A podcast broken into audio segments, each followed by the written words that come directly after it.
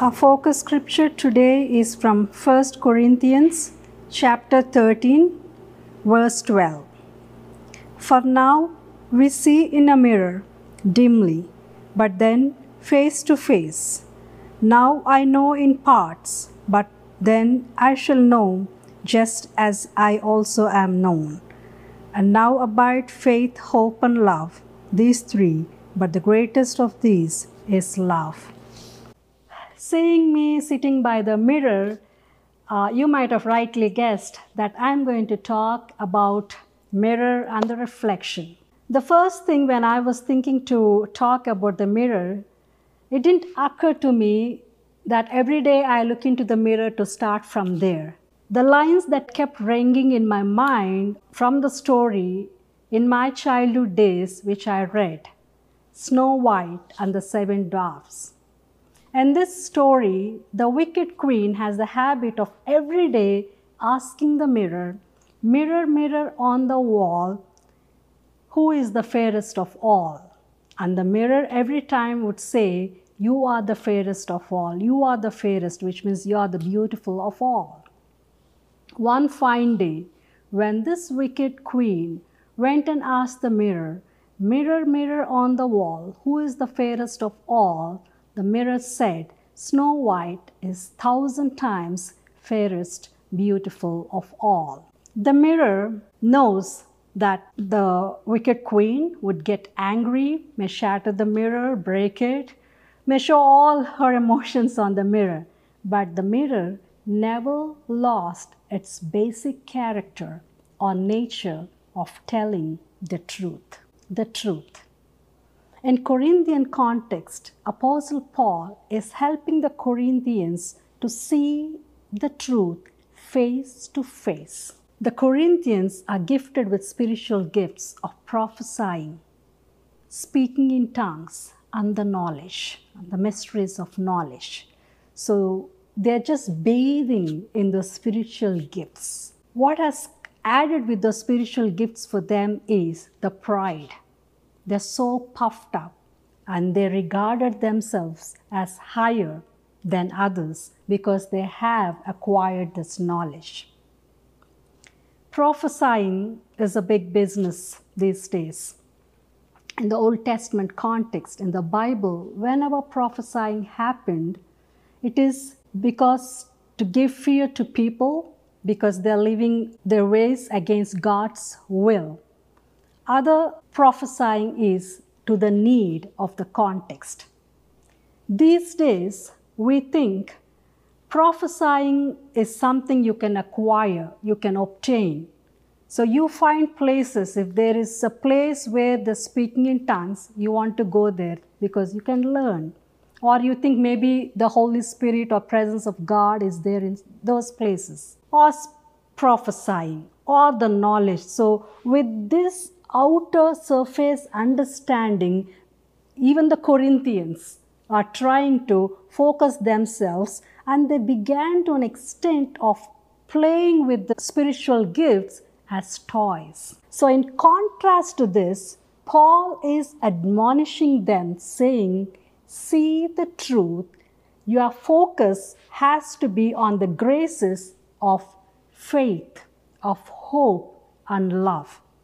If these three are not there, then whatever you acquire, because spiritual gifts are not something you obtain, it is the sovereign will of God which He gives you. It is not you run and learn and you get them. It is through God's power, it's God's will. It just happens in some people. I'm not belittling it, I'm not downsizing it and saying, because in chapter 14, Apostle Paul again gives a big list of um, prophesying. So he is helping them to see face to face the truth of looking into what God wanted them.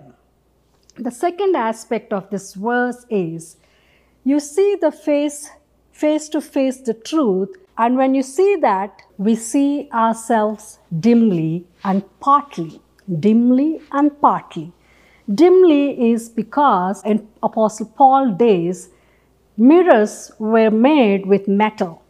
They did not have the glass mirrors. So when you look yourself into the mirror, there's no way you can see your entire reflection to fix your imperfections or whatever. At the most, whatever is prominently like your hair is messed up and it is just standing out, then you can fix it. In the rest stops these days, if you go to the public toilets, there you see these metal based mirrors. As I said, you can't see your reflection completely, but the goodness of those metal mirrors is that they have the stronger resistance against this vandalism. When people try to destroy the public and private properties, because of this metal mirrors, they can resist that and they cannot quickly be broken. But in spiritual sense, what Paul is saying is, you're thinking that everything has been revealed to you just because based on the spiritual gifts. No, it is only in parts you know only in parts. You're not, you, there's no way that you can, you can know everything in entirety. In full, there's no way you can know. But when you're so puffed up, when you're so like thinking, I have it all, maybe you have to focus on the graces of faith and love.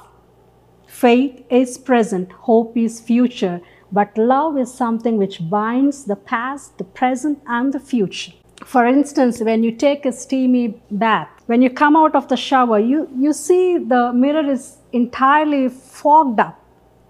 You can't see your reflection at all. It, it gets so hazy that it's so blurred, like you have to really wipe it or you have to turn on the exhaust fan. So, when we are so much succumbed to this kind of temptations of dwelling in these spiritual gifts, and leaving out the graces, then we have to turn on the exhaust fan of our spiritual mirrors so that the exhaust fan wipes out the haziness and the fogginess and gives us the clear vision that we have to grow more in love and faith. Because we only know in parts. That's what clearly Paul is saying. You know, only in parts. There's no way anybody can just proclaim or like brag and say, I know everything. The third part is he says, Then I will know fully. Then I will know fully. When is that then? He's talking about the eschatological age, that is the age to come, where we will see God face to face. Whatever we have, we have been doing in this world is imperfect. We may be thinking that we are doing everything perfect. I, my love is perfect. But only God's love for us is perfect to reach that, maybe we have to strive learning how to love through Jesus Christ. Because our mirror of love is Jesus Christ. So, only through his reflection, by imitating him, we can really get into that fold of these graces. Paul again says to Corinthians, without love, there is nothing whatever you do in this world. So, in spite of having all these gifts, if you don't have love, then it beats the whole purpose of us being called as we are God's children.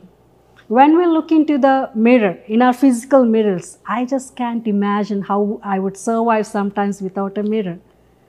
Every time I want to look, see, even the, the gray hair like you wanted to see, and then pull out. You know, you wanted everything to be perfect. So even when we look into our spiritual mirrors, you, you, we have to come to a position where we think, how can I survive without a spiritual mirror? Because the spiritual mirror will, will show your imperfections. It tell you the truth.